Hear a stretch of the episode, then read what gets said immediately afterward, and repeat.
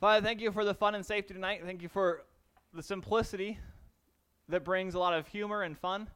As we turn our attention to your word, Father, protect us from ourselves and our thought process. May we allow you to guide and teach us and communicate what your word says in Jesus' name. Amen.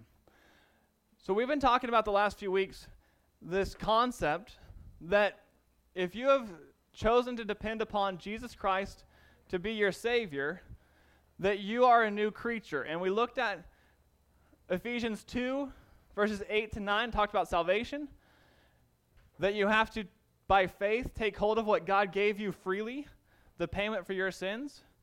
We looked at verse 10, which says that when you do that, that God creates you as a new spiritual being, that you are now no longer who you used to be in your structure, your creation, because now you have a human spirit that's functioning also. And so we went from there to, to 2 Corinthians 5.17 and talked about the reality that if you've accepted Christ as your Savior, that you're a new spiritual creature that's different from who you were in your, in your structure, not necessarily in your actions. And everything we're talking about focusing on right now is focused on who you are in Christ. Not what you do, but who you are. And one of the things that we have to learn that's different from what this world teaches us is that we are not who what we do or the actions we bring forth.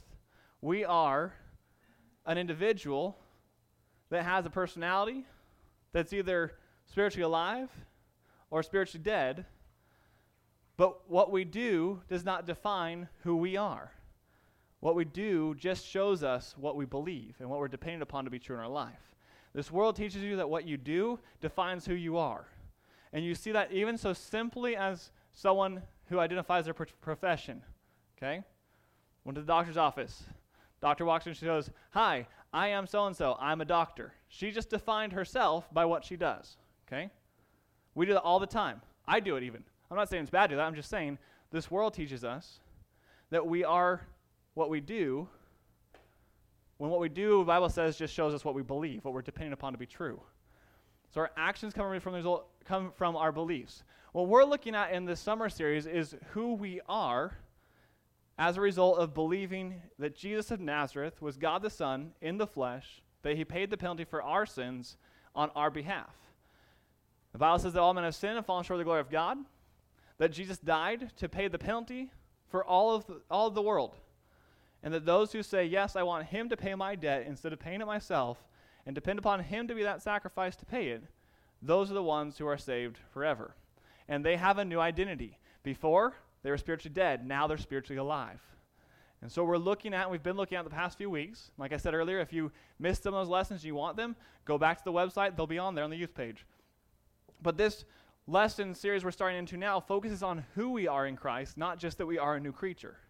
So we're a new creature because we're spiritual instead of just soulful or natural, as the Bible terms it. And Ephesians 1 3 to 14 tells us and describes to us who the believer is according to God in Christ. Ephesians 1 3 to 14 is one long sentence in Koine Greek, the original language of the New Testament. It's broken up into a few different sentences in our Bibles. Up here, you'll see a few periods along the way, uh, most of which I've marked out or given a note that they shouldn't be there. The words in bold again will express a little more with a little with a little more depth. But let's take a look at Ephesians 1 3 through 14. We'll see how far we get tonight, and we'll pick up where we left off next week. Ephesians 1 3 says, Blessed be the God and Father of our Lord Jesus Christ, who has blessed us with every spiritual blessing in the heavenly places in Christ, just as he chose us in him before the foundation of the world, that we should be holy and blameless before him. In love, pre- he predestined us to adoptions as sons through Jesus Christ to himself, according to the kind intention of his will, to the praise of the glory of his grace, which he freely bestowed on us in the beloved. In him we have redemption through his blood, the forgiveness of our trespasses, according to the riches of his grace, which he lavished on us. In all wisdom and insight, he made known to us the mystery of his will, according to his kind intention, which he purposed in him, with a view to an administration suitable to the fullness of the times, that is, the summing up of all things in Christ, things in the heavens and things on the earth in him. Also, we have obtained an inheritance, having been, pre- having been predestined according to his purpose, who works all things after the counsel of his will, to the end that we who were the first to hope in Christ should be the, to the praise of his glory. In him you also, after listening to the message of truth, the gospel of your salvation, having also believed, you were sealed in him with the Holy Spirit of promise, who is given as a pledge of our inheritance, with a view to the redemption of God's own possession, to the praise of his glory. Lot of words in bold in there to look at, a lot of verses in there to look at. There was one phrase that kept popping up. Did anyone catch it? Bonnie. In Christ. in Christ, or in Him, or in love, or in the beloved. There's this little word that we see and we just skip over it. But what we've looked at already in our lessons is that as a new creature, God has created us as a new being in a specific location, and that's in Christ. And so we've got this circle that makes up the boundaries of Christ. And we have a dot that represents the person who has believed that he is the Savior. And the dot is surrounded by the circle, can't get out of the circle, especially if I draw it correctly. There we go. But the dot is owned by the circle. We belong to Christ. If we have accepted him as our Savior, we're a new spiritual creature. We belong to him. We have our existence within him. It's a location. And so in him, in Ephesians 1 3, it says, Blessed be the God and Father of our Lord Jesus Christ, who has blessed us with every spiritual blessing in the heavenly places. Where? In Christ. This last, these last two words, in Christ. So in here, we have every spiritual blessing. This is who you are in Christ. Every spiritual blessing belongs to you, it's yours in Christ. Now, what spiritual blessings are those? Every single one of them. Now, what's a spiritual blessing? Well, it's different than a physical blessing. In the Old Testament, Israel had two covenants, two promises made to them by God. He said, If you will worship me and obey me, you will physically prosper. That's a conditional covenant. If they obeyed him, he would give them physical stuff more money, the crops would grow, uh, they'd have good harvests, they'd have good land, they'd have peace amongst themselves. But if they didn't, then he would allow the choices that they made to bring natural consequences to them. We see all throughout Israel's history that they actually ended up being attacked and taken over by many. Here you go, guys. Thank you. They were actually taken over by many because they had disobeyed. And so God promised them if you obey, I'll give you more physical blessings. And if you disobey, those physical blessings, because of your own choice, will be removed from you so that you feel the discipline and choose to willingly start obeying me again. Okay, then he also made another covenant to them. It was unconditional. And this was that he, no matter what they did, would stay by them and preserve a remnant of Israel forever. And that was whether they obeyed or disobeyed. It's unconditional, it doesn't change. Just like God's love for us. God's love is unconditional. It's not based upon whether we do what He likes, what He asks, or whether we obey. He chooses to love us because of who He is, not because of who we are or what we do. If it was based on us, then it would be hard pressed for us to see that he would actually send a Savior to die on the cross for our sins, because the Bible says that God's self sacrificial and unconditional love is shown to us in this way that Christ, while we were sinners, died for our sins. Christ didn't die for our sins when God was happy enough with humanity. No, the plan was apart from anything man did. It was based upon God's unconditional love his choice to love us, regardless of what we're doing. That's true unconditional love. Now, when we look at the blessings spiritually that God has for the believer, the description here it's described as every single individual spiritual blessing that is ours as a child of God's belongs to us in our position in Christ, in who we are in Christ. And Ephesians 1 3 to 14 gives us a list of some of those, but the Bible reveals a lot more of those specifically in the New Testament. One of the things that we want to point out before we go to some of those blessings in this list is we've got a term here. Blessed be the God and Father of our Lord, Jesus, and Christ. Three nouns, all titles for Jesus of Nazareth. Lord means master.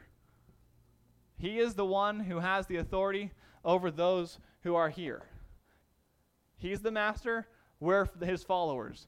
Jesus, this refers to the fact that he was a human on earth when he died on the cross. Some of those around his time didn't understand how he could be righteous and human at the same time. They thought the body was evil and wicked and that the person inside the body was righteous. And so their whole idea was that you had to find a way to get out of the body. And so they said you either bore yourself to death in the body and just get so bored out of your mind that you go out of your body and leave your body. That's death. Or that you do all these horrible things and your, your person says, I'm so awful, I got to get out of this body, and leaves. Simplistic idea. Jesus was a human, and they had a hard time understanding this concept because he was also God. He was also righteous. And the whole book of First John talks about the reality that he was a man and that he was God and that he was spiritually operating while he was on this earth, simultaneous at the same time. So we've got that he's the master for the believer. He's got, we've got the distinction that he was a human, that he's Jesus of Nazareth. Jesus of Nazareth didn't die. Well, he didn't stay dead. He did die on the cross, rose again later, third days according to three days after three days according to Scripture. So he's sitting right now at the, the right hand of the throne of God in heaven. And then we've got the title Christ. And this is the anointed sacrifice. Which means that God specifically chose Jesus of Nazareth to be the sacrifice. Even if I wanted to say, God, I will die for the sins of all the world, even if I said that and was righteous from birth, which I clearly am not, just like every other one of us, even if that were the case, God didn't make me that sacrifice. So I couldn't have paid the penalty for your sins or my sins. God had to choose specifically who that sacrifice would be. And he made his son, Jesus of Nazareth, God the Son in the flesh, the Son of God walking on earth, the anointed sacrifice. God had to anoint him to that cause, and he had to pay the penalty for our sins. So here we have three titles specifically, all three in view concerning the completeness of who he is. The only description we don't have here directly is that he was the Son of God. But indirectly, we see that because it says, Blessed be the God and Father. Father of who? Our Lord Jesus Christ. What does that make the Lord Jesus Christ? The Son of God by default. So, blessed be the God and Father of our Lord, the Master, Jesus, the human Christ, the anointed sacrifice, who has blessed us with every spiritual, spiritual blessing in the heavenly places in Christ. How do we get these spiritual blessings? Well, everyone who is in Christ, God gives them to them verbally. Not like we think verbally, but it's from his directive force. When God created the world, what did he do? He spoke. These blessings come to us through his directive voice. He says, These are the blessings that will belong to the new creature. And when you believe that Jesus Christ is Savior, you're made a new creature, and these blessings that He gave to you are given to you in Christ. Greek word eulogia, it means to speak well, speak something good. So he speaks these good spiritual things into our life in Christ. They're given to us, they belong to us because we're in Christ. So long as we're in Christ, they are ours and they define us. Now, every spiritual blessing in the heavenly places in Christ, the heavenly places here referring to the throne room of God in the mass universe, the whole entirety of everything.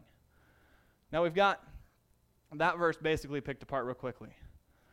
Now, here's where the list of blessings come into. The word just as means literally according to how.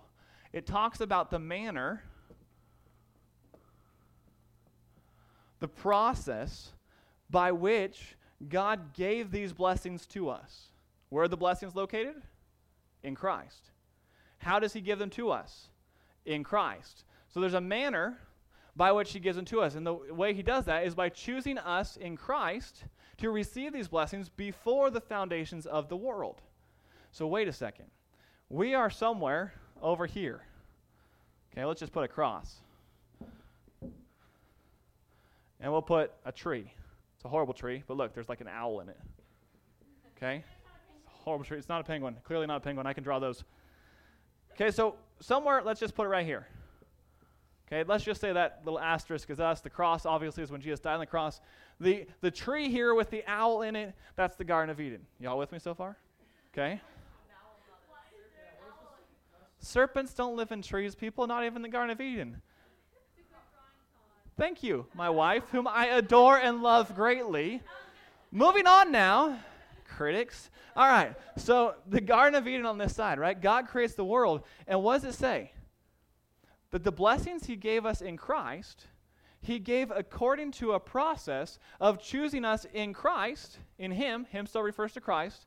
When did He choose us in Christ? Before this. God knows all things, He is omniscient. He has complete knowledge of all that will happen, all that could happen. If you know all things, you also know what's possible, not just what will happen. And so God, in his omniscience, knew that when he created man with a choice, that man would choose to disobey the command. He knew that the serpent would deceive the woman and the man would eat in the garden the fruit they were commanded not to eat. He knew that they would violate his command and that they would be spiritually dead. He knew all that before he even created the garden they would live in. There's a whole process before this, a whole reason for why he created this, but God, knowing all things, already has this stuff set up sometime late at night, when you guys are hanging out with your friends, try to figure out how it is that the God who knows all things can formulate a plan. Try to figure out sometime how a God who knows everything can put together and formulate a plan for something. Okay? Now, don't do it now. Good luck, right? So, don't do it now. But look at this Ephesians 1 4. According to how he chose, and this means to gather out. It's ex legomai. Oops, that's horrible. This is like 15 different languages all at once. I'm sorry. Legomai. Different than Legoland. Eklegomai, which means to gather out. And it has the idea of selecting out something specific. Now, Sorry, sorry, that's horrible. So, so when he gathers out those to whom he gives the blessings, where is it that he has found these people that he's taking? He gathered us out in Christ before the foundation of the world. Those who are in Christ, this is the location that God takes before the foundation of the world in order that he can present them to him holy and blameless. Question, real quick. An anthropomorphism? Which part?